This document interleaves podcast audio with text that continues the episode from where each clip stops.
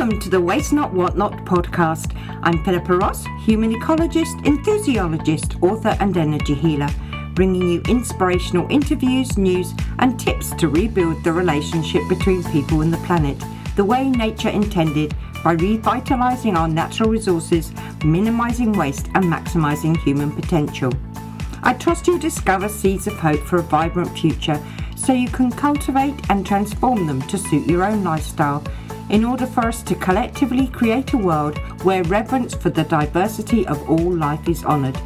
You'll find all the show notes in the description and lots more about me and my work at philippaross.com. And don't forget, if you like what you hear, be sure to share far and wide.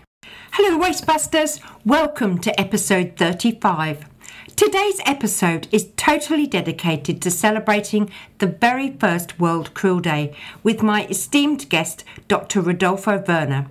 And because I live in New Zealand, I have the privilege to present the first of many global events to highlight the crucial role these microscopic ocean heroes play in the Antarctic region and how in turn they impact the delicate dynamics of the interconnected web of all the ecosystems that sustain life here on planet Earth.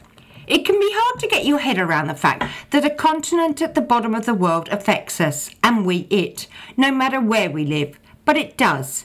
A fact that was recently demonstrated when the volcanic afterglow of the Hunga Tonga Hunga Ha'apai volcano that erupted in January of this year lit up the skies at Scott Base in Antarctica six months after the event. It was a timely reminder that while we may not see the consequences of what we do immediately, the ripple effect is gathering momentum and will show up somewhere at some later time. The whole premise of my podcast is to help you appreciate the link between people and the planet and to build a relationship that honours that connection we have with Mother Earth. And as you'll know, if you've been following me, I launched the podcast on the 1st of December, being Antarctic Day, because the region has a very special place in my heart as does my guest, Dr. Rodolfo Werner, marine biologist, wildlife conservationist, science and policy advisor, who has dedicated decades of his life working as a consultant alongside organisations like the Antarctic and Southern Ocean Coalition, the Pew Charitable Trust, and the Antarctic Wildlife Research Fund to protect and preserve this precious continent. I trust our conversation will light up your life with hope and help you appreciate how these mighty microscopic pink crustaceans are critically important to offset the human carbon print and crucial to sustaining a healthy ecosystem for us all to thrive. It's my absolute delight to have my dear friend and a fellow ambassador of Antarctica, Dr. Rodolfo Werner, with me today from Argentina because we're celebrating the very first World Krill Day. Welcome to the show, Rodolfo. Yeah, thank you very much. And I'm very, very happy to be here today. So, World Krill Day, why krill? Why make a special day of it? And why now? Yeah, I mean, that's a very good question. First of all, probably the question, like you said, is why krill? Yeah. And krill, as you know, is the basis of the trophic web of the Antarctic marine ecosystem. And that means that every species in Antarctica feeds on krill or on something that feeds on krill. So krill is the keystone species for Antarctica. And so we've been working on the protection of krill, conservation of krill in Antarctica at large for many years now, for almost 20 years. And for many years, we've been thinking about the need to have a special day for krill where we can celebrate the existence of this marvelous creature. And so we we made it this year. And so we were putting a lot of energy and efforts in, in, in coming up with this International World Krill Day, in which we are having people all over the world do things, initiatives webinars, articles, postings, and so on, so that we raise the awareness about the importance of krill. So I'm very happy that after many years of having thought about this, we are finally making it happen. Is there any significance to the actual date being today, the 11th of August? I like that question because I had that question posed to me several times already. and I would say no. I mean, there's no reason why August 11th is the World Krill Day. The reason why we pick up that day is because it's sort of not the end, but we're getting to the end of the austral winter. So the sort of mid end of August. So spring is coming along. So so in the life cycle of krill, that's important because that's when you know krill has been moving from being a little egg and going through different larvae stages to become a juvenile or adult individual, and also because we are like two months away from the CCAMLR meeting, the meeting of the convention that regulates all the fishing of Antarctic krill. And so it's a good day to kind of highlight the importance of krill. If you want, in preparation for that important meeting that takes place every year in Hobart, in Tasmania, in Australia.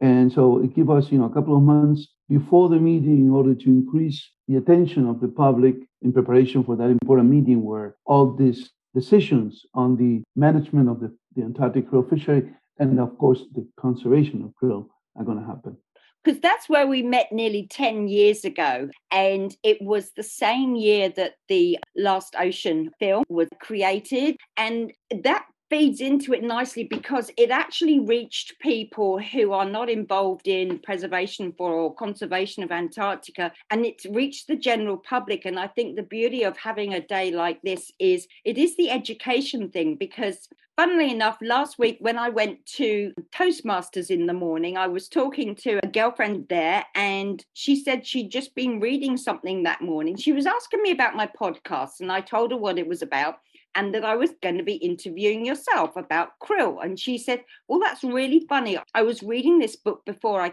came out this morning about krill oil being good for your health because it is a good deterrent for Alzheimer's. And I said, Well, that's exactly why people need to know this. We all know fish oil is good, but nobody really thinks about where it comes from. It's, you know, you go to the supermarket or the pharmacy or whatever and go and get a, a few capsules or something, and you don't see the implications of what's in that for you and the impact it actually has. And I said, you know, if it were me, I'd be looking at what is the root cause of Alzheimer's and what can you do as opposed to just taking something just in case. And she was just fascinated by it. So, as you say, it really educates people.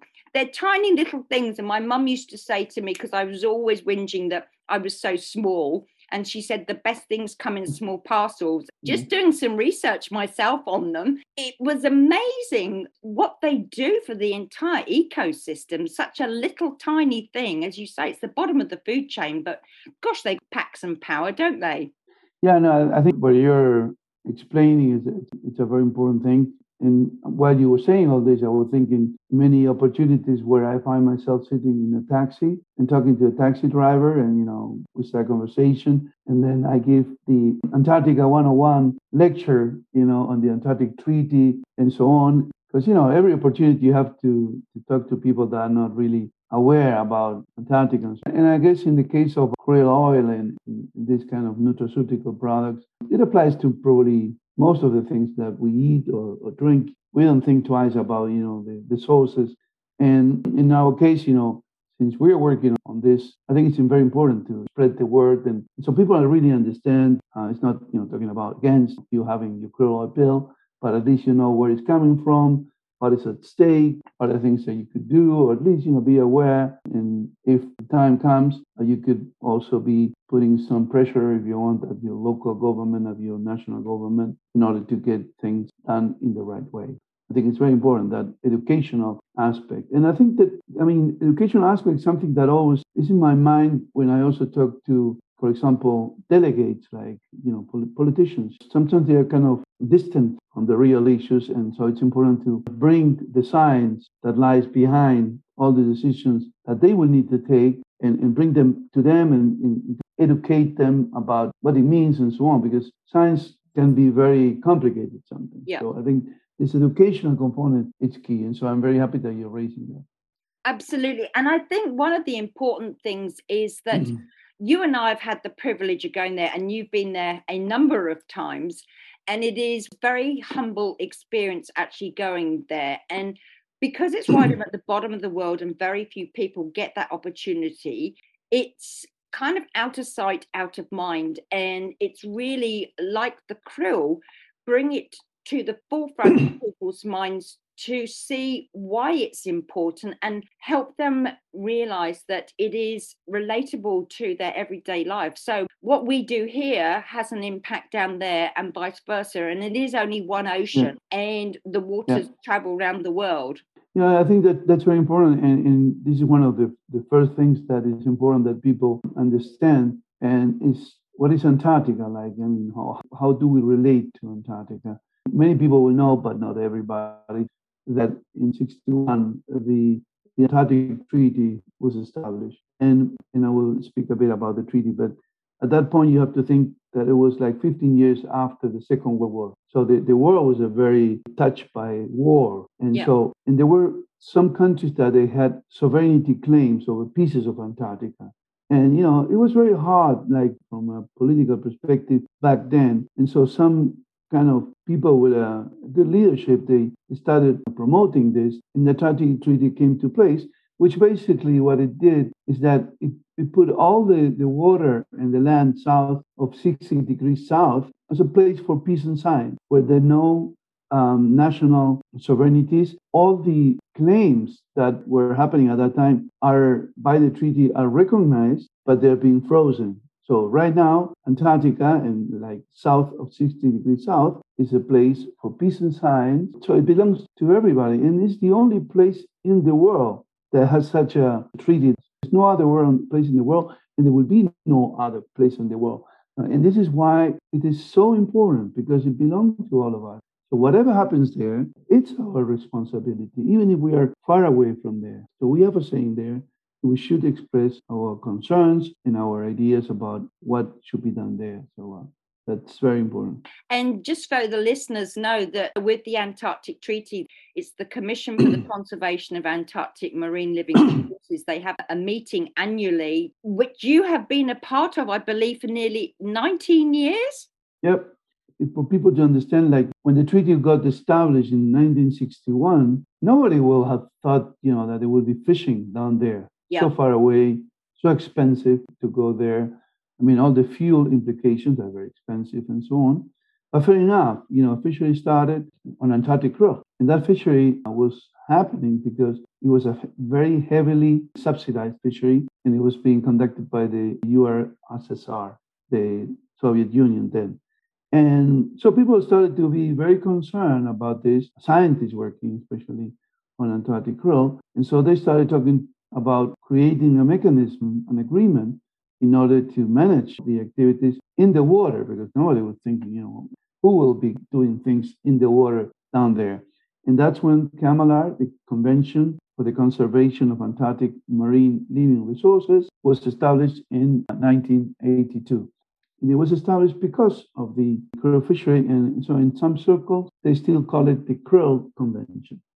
Oh. And, and this Krill Convention, the area to which the convention applies, because every international agreement needs an area to which the agreement applies, is all the area of the Antarctic Treaty, but also some areas to the north in a way to include in that area the sub-Antarctic islands like South George and South Sandwich, Kerguelen Crozet, Heard McDonald, which do belong to some of the nations, which are all CCAMLR members.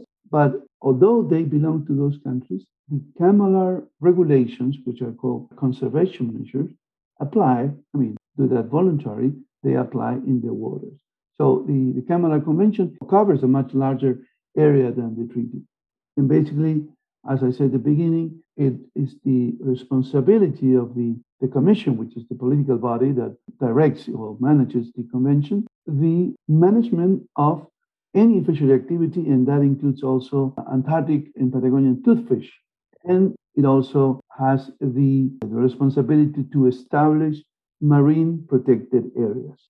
So these are two of the key responsibilities of the commission. I went down to Hobart in 2012, and it wasn't till 2016 that the Ross Sea became the first marine protected area.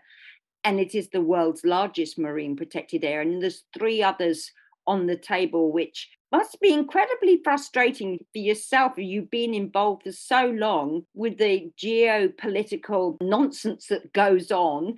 There's a lot of science that comes to the table, but as a layperson myself, it just makes complete sense, common sense to me to have it managed, but it's all about the money, and it's the Russians and the Chinese that are, blocking the potential for going forward, isn't it?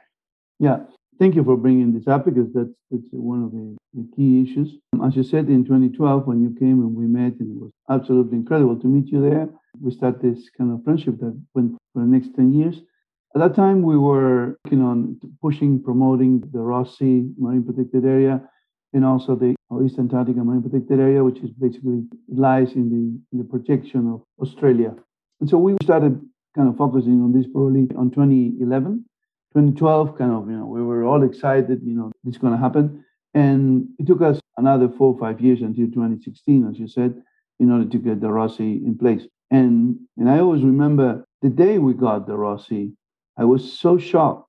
I couldn't believe it. I couldn't even express my joy. Yeah. Because I couldn't believe it that we managed, that we got it. And so it was the highlight in my professional career to get that marine protected area, which is the largest marine protected area in the world.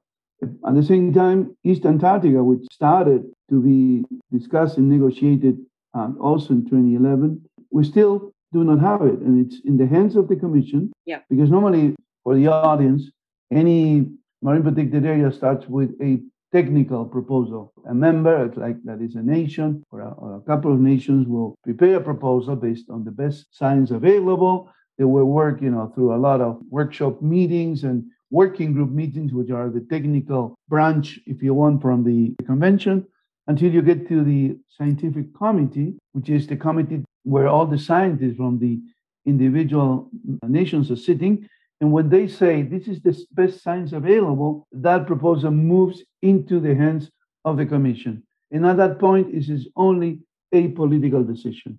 And so with, with Eastern Antarctica, it's on the hands of the commission for the last 10 years, and we are, and it's not moving forward. And as you well said, it's because it's being blocked by Russia and China. It's also important for the audience to know that every single decision in, in it's done by consensus, meaning everybody has to agree. And when I say everybody, we're talking about 25 nations and the European Union. Mm. So 26 members, as they call it. So Eastern Antarctica is in the hands of the Commission. Then we have another proposal for the Weddell Sea, which is the area that lies to the east of the Antarctic Peninsula. Antarctic Peninsula is a projection of the southern hemisphere into Antarctica. So it's a very nice and well shaped peninsula. So, all the water to the east, the Antarctic Peninsula, is the Weddell Sea. That proposal also lies in the hands of uh, the Commission. And then the third proposal, because you mentioned the three proposals, is the proposal for what is called the Antarctic Peninsula or Domain 1, which is kind of an internal name it's given. And this is the waters to the west of the Antarctic Peninsula. And that proposal is still in the hands of the scientific committee. And I will add something more there, which is important for people to understand that when the scientific committee meets, it's about science. And so discussion should be based on science. Yeah. But we've been seeing in many years now, like I would say six, seven, eight years, what is called the politicization of the scientific committee. Means the politics start to be part of the discussions. Normally they are covered under or undercover uh, in science and because science is full of uncertainties, because that's the nature of science, you know, uncertainty in the political speech would be used in order to block the progress. And progress in that case will mean moving that proposal from the scientific committee into the commission. And so this is where we are now. And, and the two main nations that are blocking all this are Russia and China. And I would say probably the reason why they're doing that differs from one country to the other. Russia is more about geopolitics, and, and I would say that for Russia to exercise its veto power, it's a way of showing power when probably they don't have so much power, or at least they're not doing so many things in Antarctica that you say, oh, you know, they're a powerful nation in Antarctica. And when it comes to China, it's different. China is always not very happy about having any restrictions on fishing grounds it's a different game, but at the end of the day, you know, both countries are blocking one way or the other. So, how hopeful are you this year oh my gosh, you're asking those very complicated questions. Um, I wouldn't say this year, I would say in general. I mean, there's some days and there's some times of the year in which I feel frustrated. And then, you know, I take a big uh, breath and then I continue pushing for this. And you never know what's going to happen in CCAMLR. Everything could happen because if there is the political will, if there are instructions from the capital, then things could happen overnight.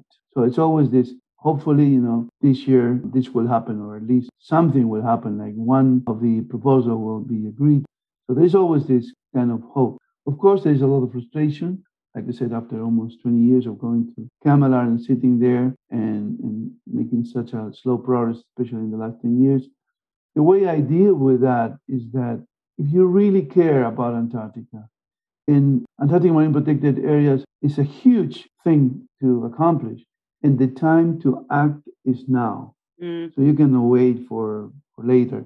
And so even if you're frustrated, even if sometimes you're not so hopeful, you have to do it now. You have to put all your energy, all your brain, all your, you know, your body, because you're sitting there too many long hours, sometimes until early in the morning. So you have to find your inner energy in order to continue pushing for this because this is the time. I mean, this is time in history. In the history of the human being, this is the time to get the job done. And so we have to do it.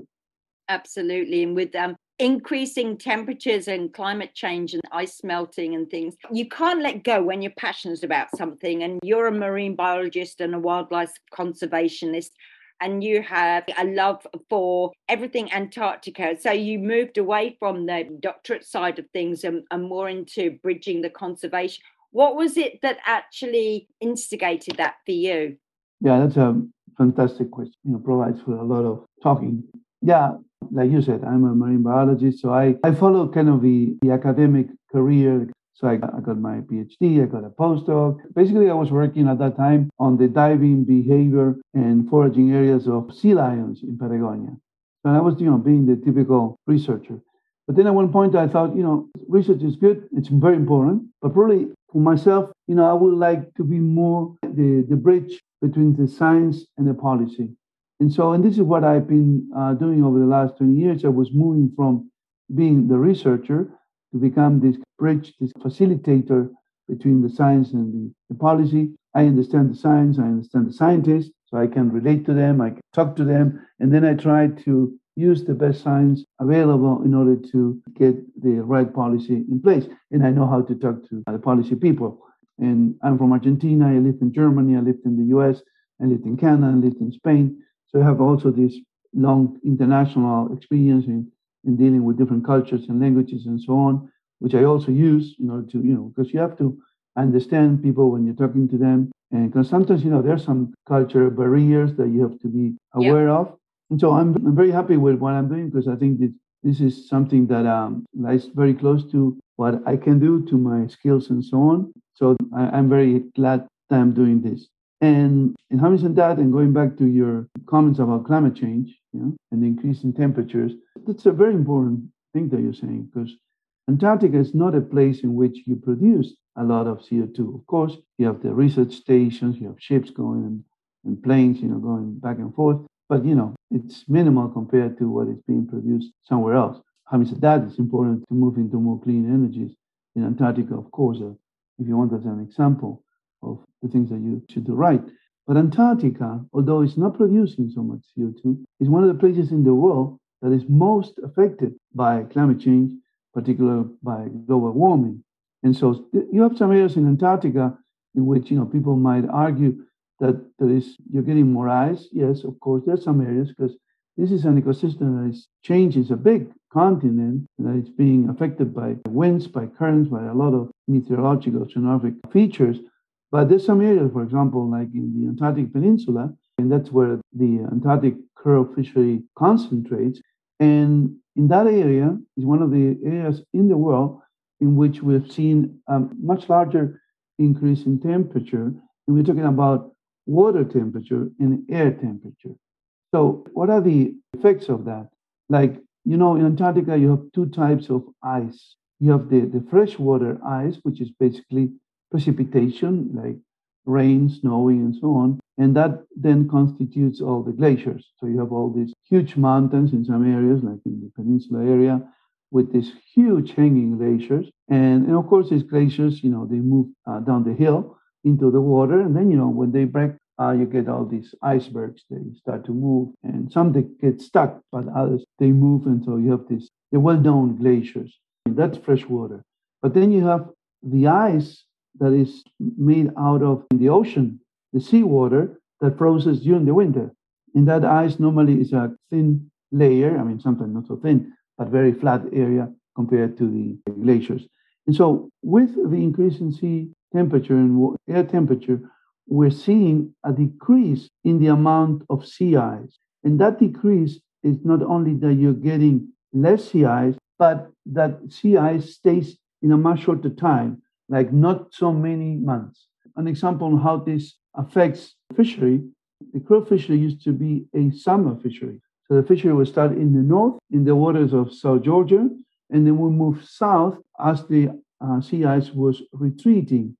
But nowadays it became a, a year-round fishery because the ships they can go to the Antarctic Peninsula no matter when. So that's how it relates to the fishery. Mm. How it relates, for example, to krill just to give you the audience a, a little taste of the life cycle of krill. The krill female, will lay the eggs at the end of summer. And so the, the eggs, they will go into deep waters, far away from the, the parental stock, because, you know, otherwise, you know, parents, they could feed on the egg. So the eggs, they will go into deep waters. We're talking about 1,000 to 1,000 meters, depending on the area. Wow. And then they will start going through different 11 larvae stages. So they're changing in size in shape.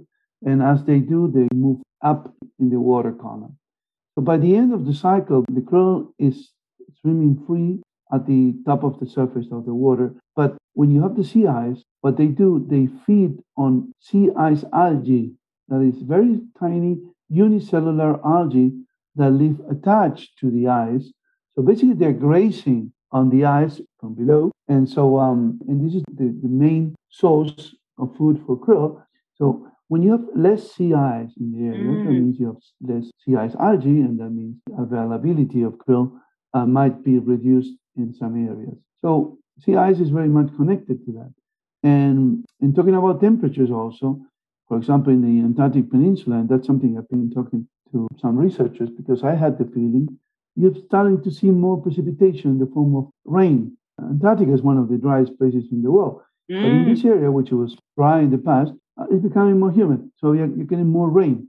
And so rain could have some effects probably, for example, on the penguin chicks, you know, during the breeding season, because they have this down, these feathers, which are very good as an insulation layer when they're dry, but not when they're wet. And so you get all these chicks getting wet, which so they freeze. Some of them might die. And so it's like you start to putting a lot of pressure on the different species and so on. Mm. And and of course, there is no one reason why things happen, but the combination of all this in a changing ecosystem that calls for some concerns. And so, in, in sometimes you think it's nothing we can do about climate change in Antarctica because the changes are not being produced there. But because this is happening, you have to be extra precaution about whatever you do because the, the system is under pressure. So, what can we do to, to actually help yeah, that's a good question. And since Antarctica is so far away, you say, oh, what can I do here at home, you know, when Antarctica is so far? I would say there are two, in my view, and this is my personal view, there are two types of things you can do. Some things that are related, if you want, directly to Antarctica. And in that case, that means be aware about what's happening, to be interested, to spread the word, to talk to your kids. Kids are very important because they are the future. I mean, that generation is the one that will need to finalize the job, I would say. And so, one thing is to be aware, to talk about this, to spread the word, to make people aware, to educate about this. And so, with all this in mind, when governments have to take decisions, like for example, when New Zealand was uh, promoting the Ross Sea, it's very important what the public thinks because you know the politicians they are accountable for what they're doing, and so whatever you can do at any political level uh, in order to get your own country to take the right decisions, that's a very important thing. Even if for you it feels like distant, but you know, the sum of the parts helps to, to move things.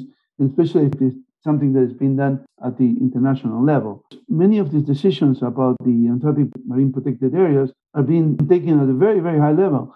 And when I say high level, it goes all the way to the, the president or the prime minister. And so the more pressure from the public uh, there is on those political figures, uh, the more accountable they are, the more they will need to do something. It will be good for them. They will look good. So this is uh, a bit how that works. And that's when it comes to specific things about Antarctica. But then, of course, we're talking about the environment in general.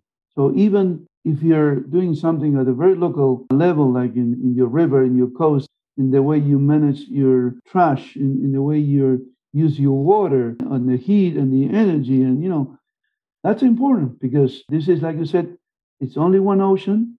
So whatever happens in the river goes into the ocean, and then the ocean, it's one ocean. Uh, plastics. Plastic is a huge thing that we're starting to see microplastics in the Southern Ocean. And this is far away from the source of those mm, plastics. Mm. And so I think there are two levels. Like one thing that you can do, having Antarctica as your target if you want. And the other thing is just to be careful and to be aware and very empathetic about the environment, the other species, other humans. And, and so I think that these are the different levels that you have to be um, aware and, and do something. There's always a little thing that you can do. And that little thing, it's important that is great that you mm. say that because that's what I'm always trying to do is to encourage my listeners. Like Jane Goodall says, it's turning off a switch or something and recognizing everything has a knock on effect.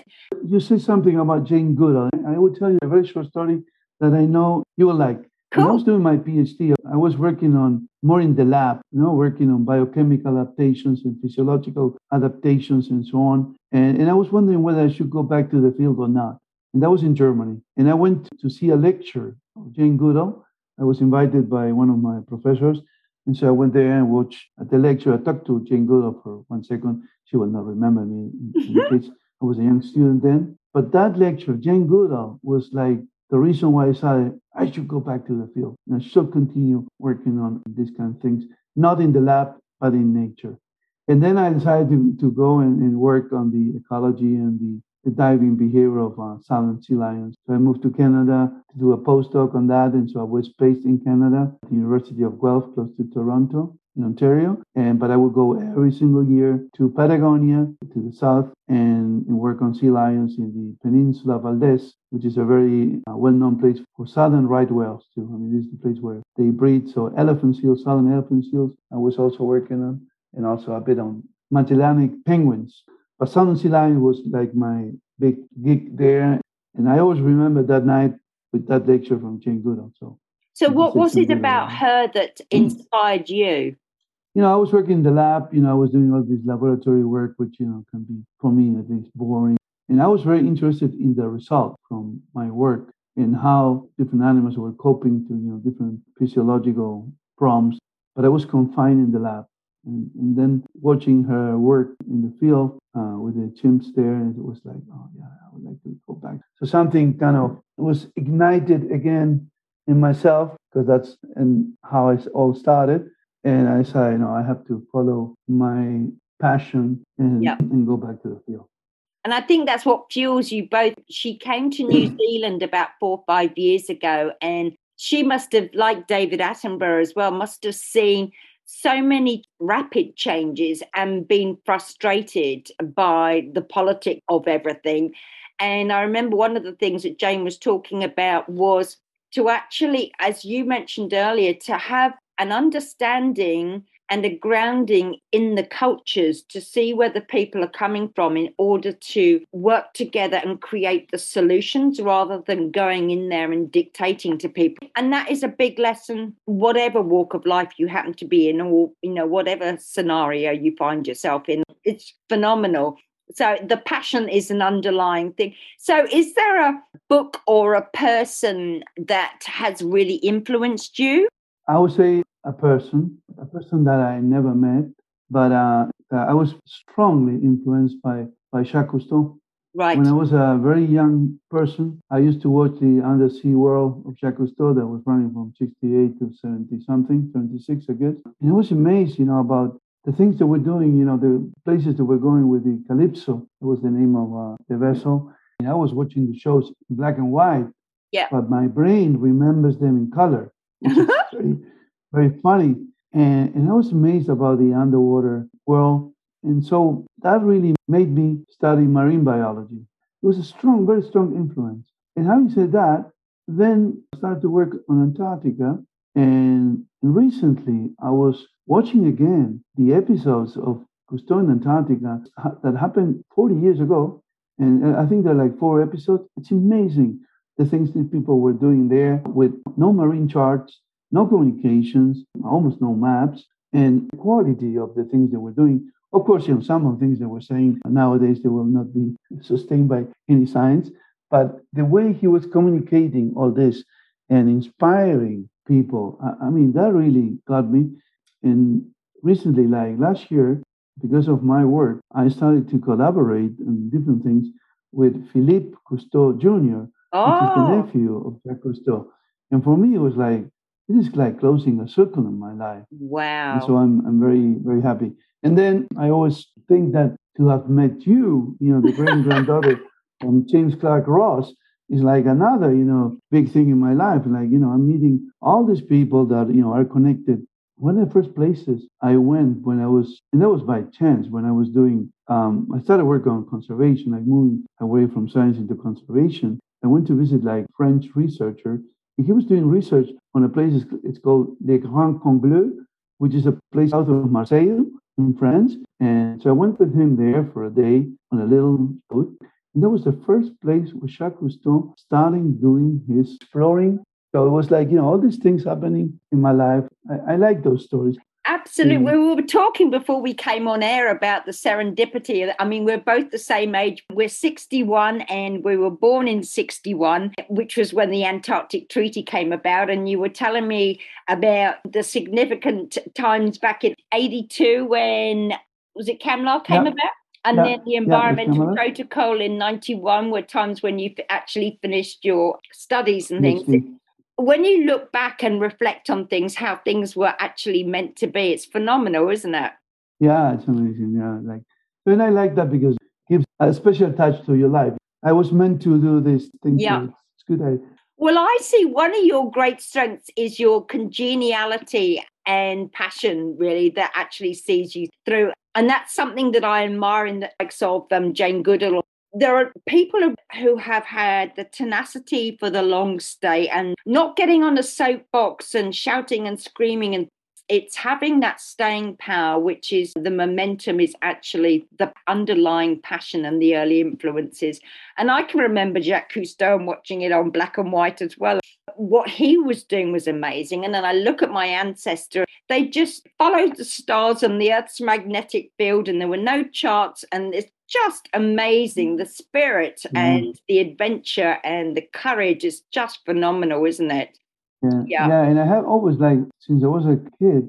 I mean, I was really attracted by polar explorers, and I always wanted to go to Antarctica when I was a very small child, but not because somebody had told me anything about that place, but I always felt very attracted.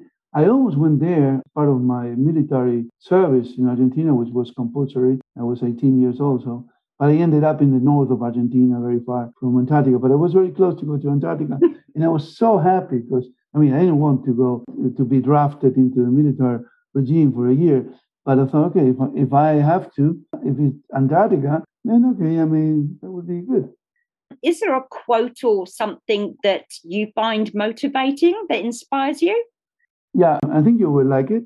It's uh, by a German poet and writer. And so I will say it first in German to provide my respect to Erich Kästner. And he said, Nur wer erwachsen wird und ein Kind bleibt, ist ein Mensch.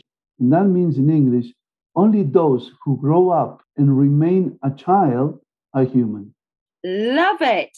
And that's a quote that I always keep in mind because I think that remaining like a child or, or, not losing your child touch helps you in life to be inspiration and, and, and to inspire other people too. It's the curiosity and having fun and playing as well, because you've got that wicked uh-huh. sparkle in your eye anyway. So Thank you. For people that are not seeing us, I have In my background, I have a laughing crab eater seal that I guess has also some sparkling. Oh, it's an absolute yeah. classic. So I'm sure over time you have been frustrated and felt very down. So what do you do to lift yourself up? Yeah, and, and, when it comes to frustration, you know, their there are frustration work, their frustration in personal things, like, you know, like every other human. So what I do, I always go into nature. I live in a place that I'm surrounded by nature, but, you know, I live in places where I was not surrounded by nature. In those cases, I would go into a park. But here I go to nature, I go, you know, hiking, walk, go to the lake, uh, in the forest. So I can go like for a walk, and that helps me a lot. I take my backpack and just go by myself. And also I go for a run. Run always for me is a very good thing because it makes my brain work in a way that it doesn't work, you know, when I'm walking or when I'm sitting. I don't know what, if it's the oxygen pump or whatever is happening in my brain, but uh, many of good ideas that I have, they come when I go for a run. And, and it really changes the way I feel when I'm coming back from, from a run and yep. that's one thing. The other thing I do, which is a bit different, I write poetry. So I was going to bring that my, up earlier when you mentioned the the quotes. I've seen yeah, some. It's beautiful. At the beginning of the pandemic, I published a book. It's about believing in spring. It's in Spanish, of course, and with like 50 uh, of my poems. And like I always say, you know, I don't know if they're good or bad, but I really, really enjoy writing them. I enjoy the feeling of having an empty page and then having a poem that reflects your feelings and your thinking. And you can go back later on, uh, years thereafter, and look at the poem and say, oh, that poem, you know, that really touches me, or it's a good thing. And that helps me also to channel, you know, some of my frustration. So in my poems, they go about nature, they go about love, they go all the kind of poetic have you always written poetry or is there something that inspired you to begin with? I write nonfiction and I've had a go at poetry, but I must have been influenced by a crappy teacher in my school years and I just can't go hmm. there. I mean, I, I like that you're writing science fiction. I'm, I'm starting to write a novel about the history of my grandfather coming from Germany, and which is part true and part fiction. And cool. so I'm playing with a lot of things. It's a funny thing. But coming back to the question of poetry?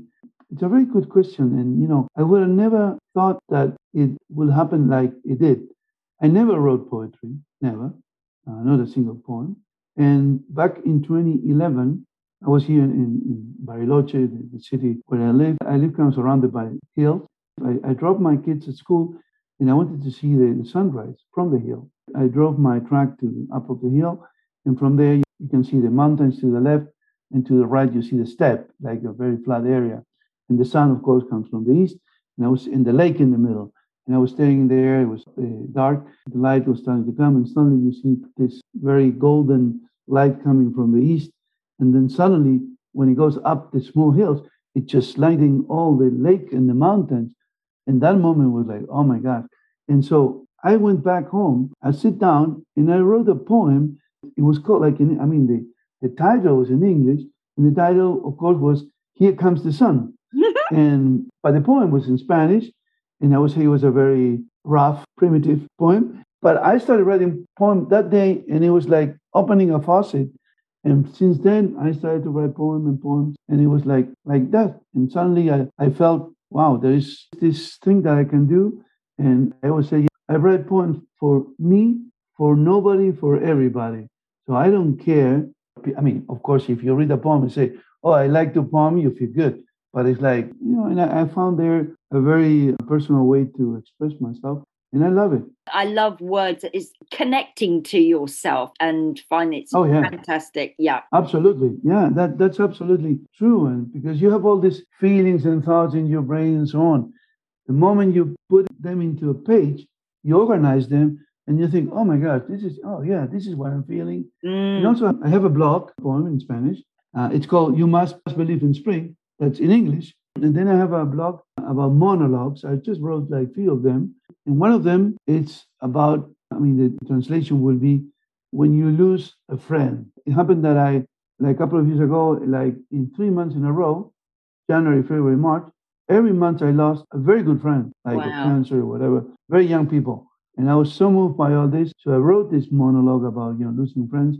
And that really helped me to kind of channel all these feelings and, and to share that with other people that might be in or might have been in a situation like that. You know, so they connect with that. And, and so I think this connecting thing also with other people that, you know, they have the feeling they don't have to write it they like to read it and but suddenly they see themselves reflected in, yeah. in those poems or writing and i think this connecting aspect of writing i think it's important at least for me well, I think any kind of artistic expression, whether it happens to be music or painting or writing or something like that, is a vital element for everybody's life, but people tend to yeah. put it off till later. And as you say, I mean, sometimes we don't even know it's there. You opened a faucet and not knowing, but to carry on and as you said, it's really important to keep that aspect that you're doing it for you. Because I know at the beginning of my journey, I thought oh, I could write this book and I'd be famous. And it was this massive ego got in the way of trying to do it right. I do daily journaling and things where I just write anything that comes, which is one way of um, releasing things. It's, it's no, that's, fantastic. That's fantastic. And another thing that now I'm remembering that all my life, I've been writing technical stuff, political yeah. stuff, always constrained by the science, you know, doing the science right, constrained by the right word, don't say this or this, and finding the right balance in words and so on. When you write poetry, you know, when I write poetry, for me it was like, this is freedom. Yes. Because I can write one word and call it a poem. I'm free to do that. And that freedom in writing in my own language, because most of what I write is in English, but writing Spanish, it was like, oh my gosh, this is this is a walk in the forest. This is this is freedom. And actually, I, I talk about walking in the forest, climbing the mountains, you know, the river, the water. And like you said, any artistic expression is so important. And the magic of having an empty page and sometime thereafter having, let's say, a poem. So the poem, it's an entity in itself. Yeah. And you will die, and that point will remain there. Something that's been created. Doesn't matter whether it's good or bad, it's there. And that happens to me with my grandfather, the father of my mother. He used to write poems in Spanish and in German too. And so I, I read some of the things that he wrote, like he was a teenager. He spent long summers in, in the south of Patagonia in the 1920s. And so you read, you know, the feelings he had as a teenager back then in the middle of nowhere. And it's amazing and I can connect with my grandfather because I can read that. So I think it's, I would say, a gift for your kids and your grandkids. I think it's so lovely because it's really about the essence of who we are, the soul of who we are. As you were saying, you know, you're constrained by uh, the role, and so many people identify themselves with specific roles. It's the extra bits that we bring to the role that make us who we mm-hmm. are. Yeah, it allows you to use other parts of your brain. Yeah. For example, uh, once a week I go to take singing classes. Wow. And, yeah, and this is it's one hour I spend with my teacher, which is another, you know, walk in, into freedom. And you learn so many things, not only by singing, but also by talking about music. And it's like a nice walk into your brain in different areas of your brain, because otherwise you're confined to the intellectual, you know, methodological, technical, political parts of your brain my daughter says, You can dance, mum, but please don't sing in public. so I do it in the shower. Actually, it's the breathing which is so important. When you're singing, you learn to breathe from really deep because we're very shallow breathers. Yeah. And actually, uh, connecting what you say about ego and air and all this, when I turned 50, I thought I have to do something with myself in order to move away from my ego. With age, my ego will get more solid and so I said, I'm going to go to do something that will destroy my ego and it will also allow me to express, to exhale my air. And I started to learn how to play saxophone. Wow. And so my ego was destroyed because it's complicated, but I was able to blow, like, you know, to say my air and all this passion. But then, you know, it was difficult to sustain that because of my trauma and so on. You're going to be playing saxophone everywhere. So, and then I moved into singing I can control it better, so I can sing here and there. And, and probably the reason why I decided to go for it, because I've always been like your daughter. I would tell you, oh, please don't sing in public. And um, but one day I was driving my truck with my daughter, and so I was singing in the, truck, like and say, "Hey, Daddy, you don't think so bad." And I thought, nice. "Oh, good." so I said, "Okay, let's." And I started to learn how to to sing, and I love it. And I'm, you know, I'm not looking to become a, a professional singer no, at all, or anything. But I, I like that hour in, in my week is fantastic. Actually, I, I invite everybody, all the audience, to go and, and take singing lessons because it's a free mechanism. Absolutely. In fact, my guest a couple of weeks ago, she's a singer, songwriter, and musician. She can play every kind of music. So talented. Wow. So, just to round things off, then, if I was your fairy godmother and could grant you one wish in the world, what would it be and why? I've been thinking about this lately, and I think that what I will change in this world is, to make people to be more empathetic, empathetic about the environment, empathetic about other species, empathetic about other humans. Because I think that if we exercise empathy for all this and we think uh, about every action we do, every single action we do with this empathy in mind, I think this world will become a much better world. Because so many of the things that are happening are related to, you know, not being empathetic to other cultures, to other needs, to other people, to species, uh, not caring about the environment. So I think that if you can, with your magic touch, you can change that and make the world be more empathetic. That would be great.